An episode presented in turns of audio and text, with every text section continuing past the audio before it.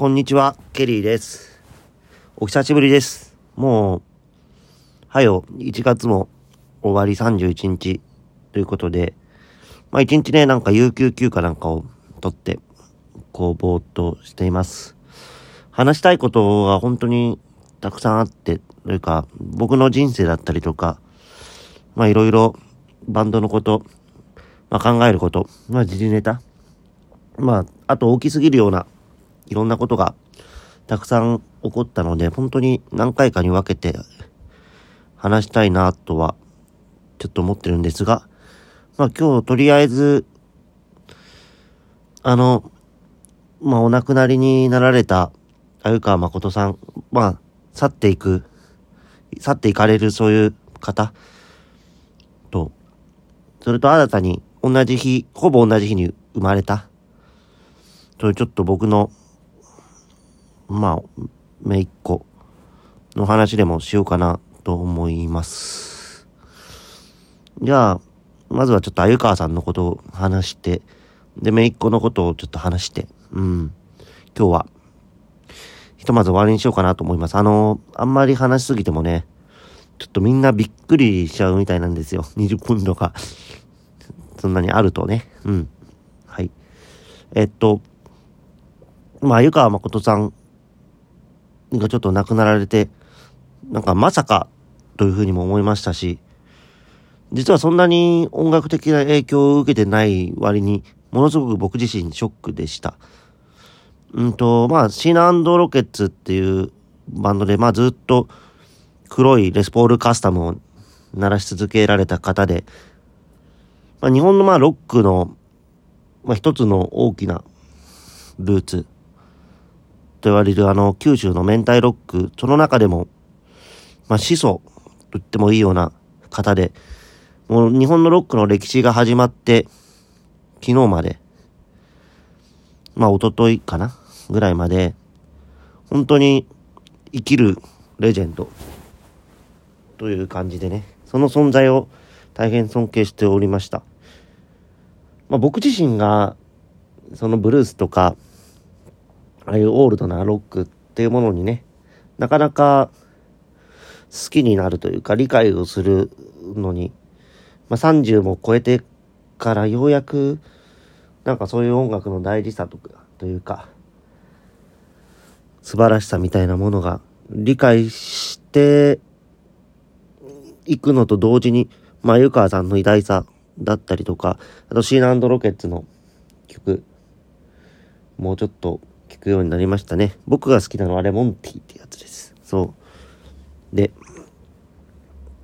やっぱ湯川さん、そのギターで言うと、この音が抜群にかっこいいっていうところがあって、まあ結構、私なんかも、まあ人から見れば、それなりに、ピロピロピロピロと、指を動かして、まあ弾くっていうタイプに見えるのかもしれないですが、やっぱりね、ギタリストっていうのは、そのコードを一つ押さえて、バツンと鳴らした時の、その、音のなんかね、分厚さというか、分厚さと繊細さと、エッジと、みたいなものね、そういう人柄だったりカラーというものがとても出ると思うんですよね。そういう意味で鮎川さんは最高でしたね。あとは、まあ、たびたび、晩酌の時に昔の鮎川さんの、そういうバラエティ番組に出られたのとか、あと、ラジオ出演されたりするっていうところでね、まあ、見ているとね、ほんとね、可愛らしい人というか、こんないい人おるんかっていうようなね、そういう方で、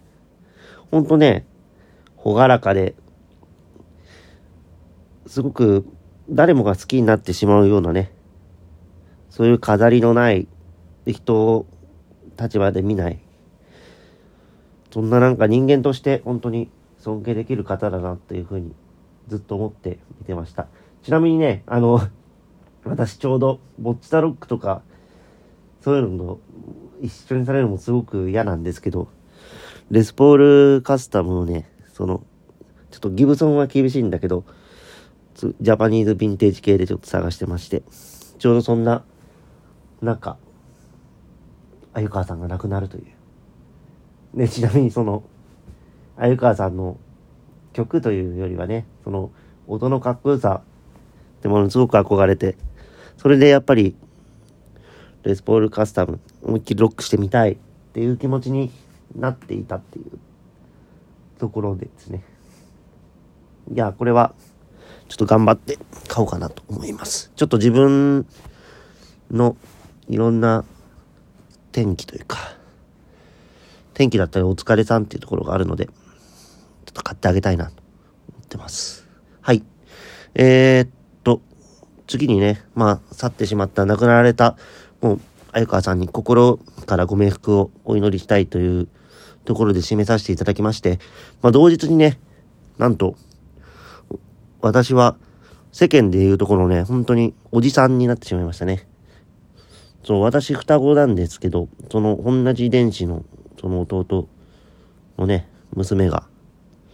生まれまして、うん。で、本当なんか、ね、その大きい、体重が結構大きい瓶、3500ぐらいあるっていう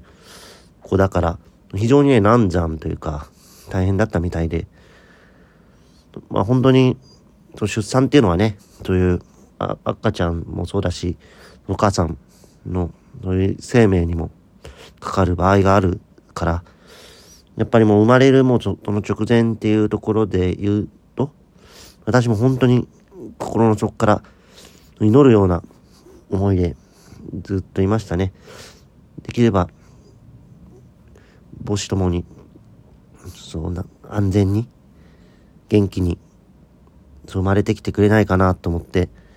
ずっともう手を合わせてましたよ。そういう神棚の前で。で、まあ、生まれてきて、で、いろいろと、まあ、写真だったりと動画が、まあ、今日今に至るまで、次々と送られてくるのだけれど、本当に、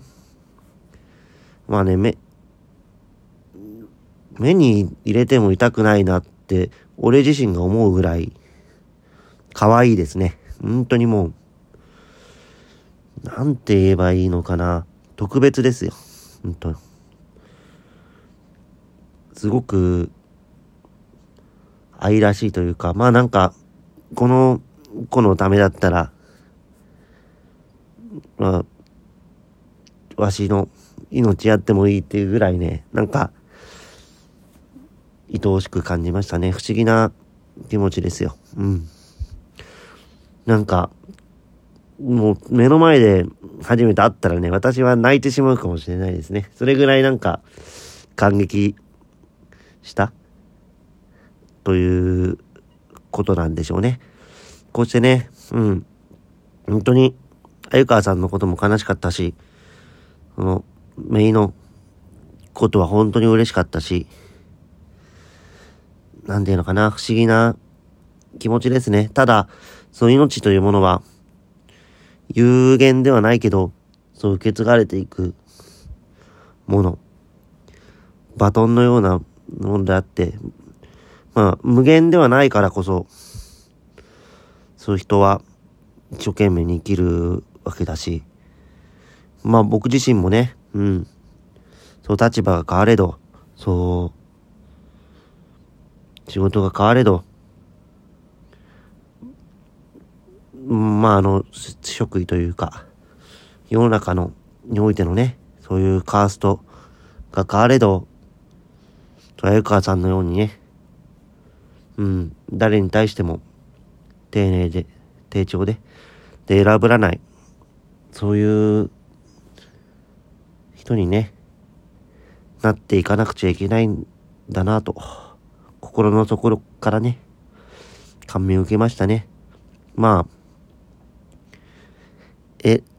年取ってるからなんだとか、ってのはあるんですけど、あの、やっぱり、背中を見せていくっ